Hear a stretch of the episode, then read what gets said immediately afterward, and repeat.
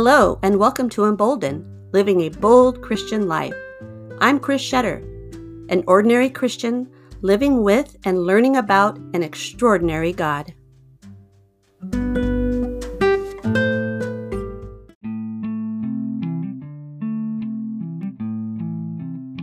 Thank you for joining me for another episode of the Jesus Mindset as we take our second look at the Jesus Mindset, the Wise Counselor.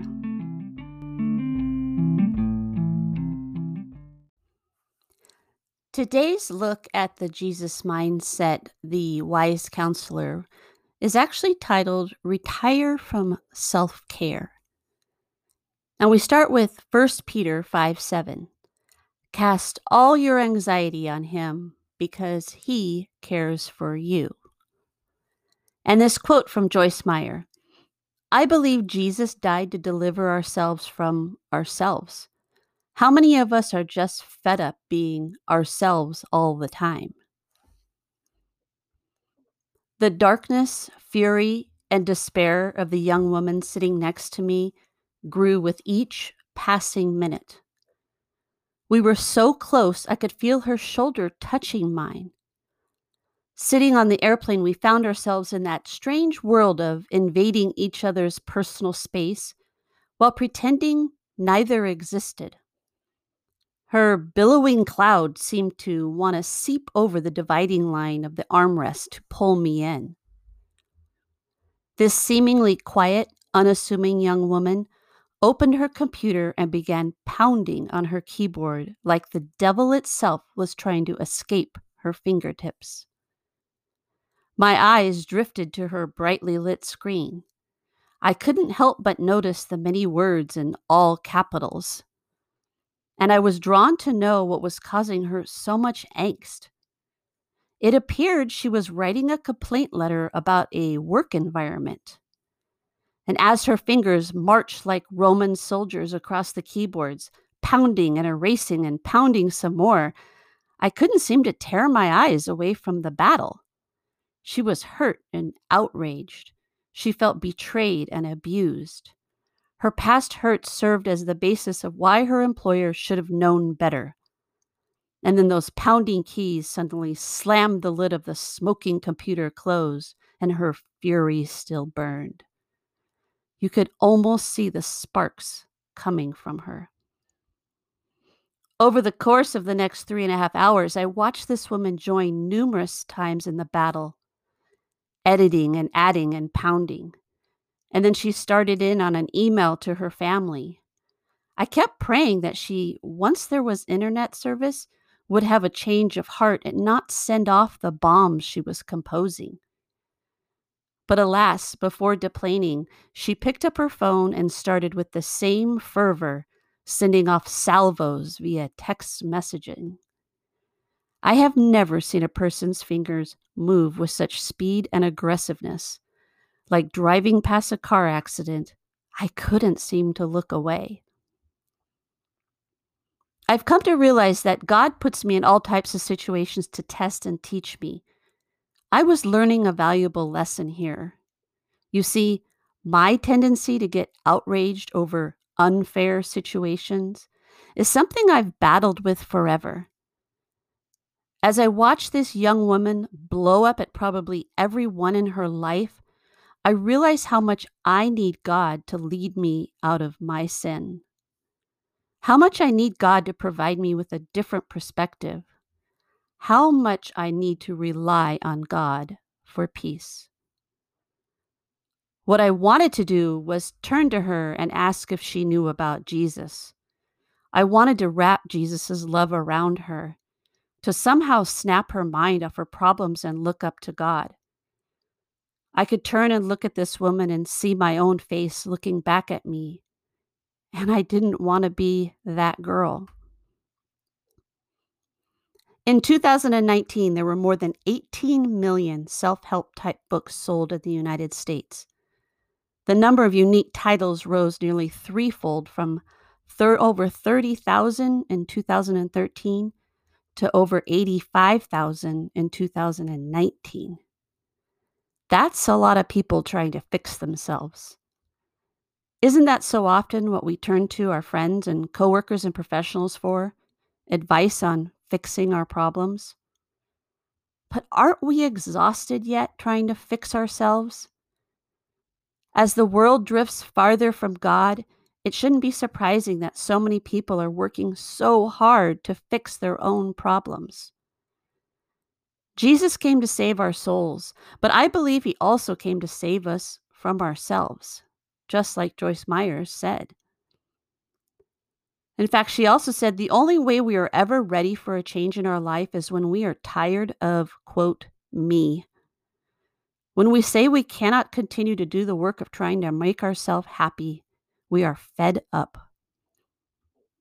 You see, when we stop striving, stop trying to control what other people think of us, stop trying to please everyone, stop shaming ourselves for our past, stop playing the victim, and start putting God as our King, our Creator, our Lord, we can release that yoke of our fleshly life. John 6:35 says, "Then Jesus declared, I am the bread of life. Whoever comes to me will never go hungry, and whoever believes in me will never be thirsty. And follow him. Retire from our self care routines. Self care as in trying to fix ourselves. Certainly, we take care of ourselves, our minds and bodies, but God always calls us to take a new perspective in every aspect of our lives. When we take time to meditate, what do we meditate on? When we decide what's best to eat or how to stay in shape, who do we do it for? Why do we word vomit all over our family and friends trying to get them to see our side? For ourselves or for our Heavenly Father?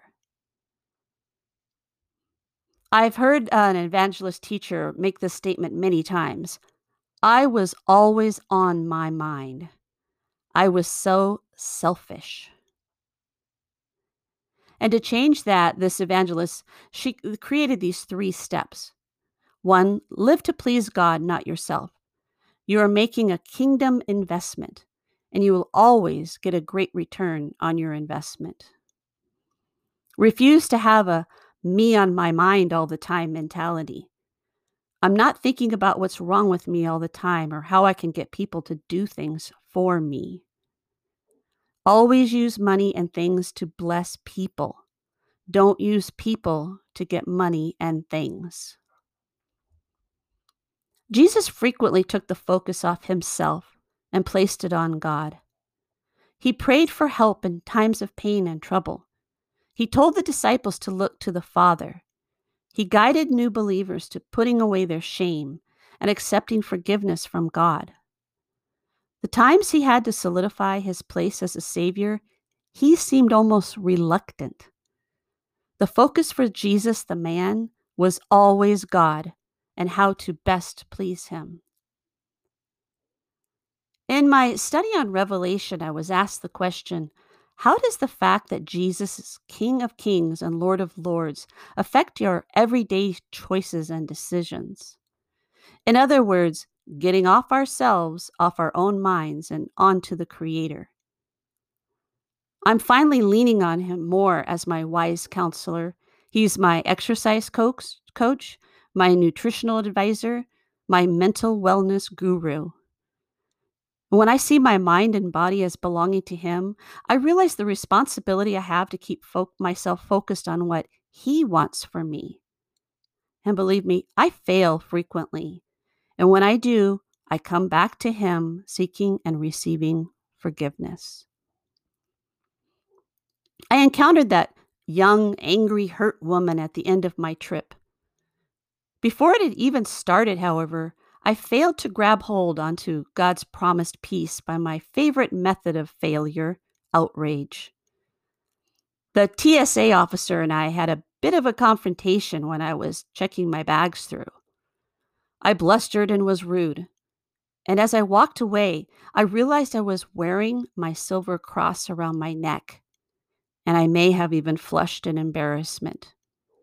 I failed to show grace and patience and forgiveness. I took the situation personally and it made it all about me. The difference for me at that moment was instead of adding it to my vault of shame, I realized it and I lifted it up to God. I had a counseling moment with Him. I felt His disappointment and His love. It set me on a course to be more aware of my behavior choices while in that crowded airport. Joyce Meyer also once said, We are in the middle between hating sin and sitting. When we aren't accustomed to making good choices, it's hard. The devil is working against us.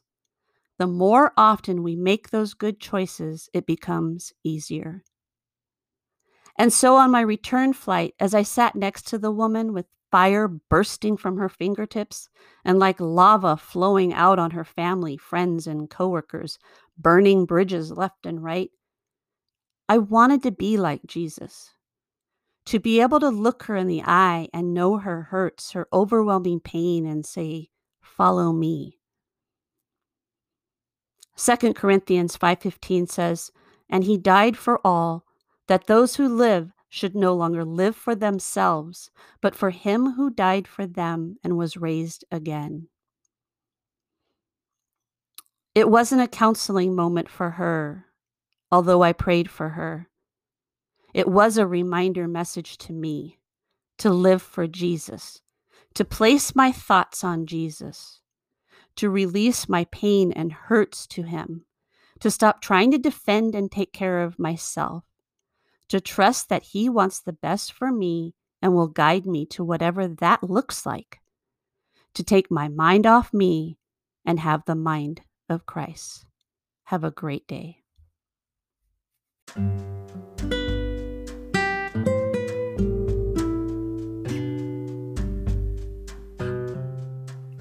I'd love to hear from you and find out more about how you are living out your bold Christian life. You can find me on Instagram at emboldened minus the O or at my blog at emboldened.net.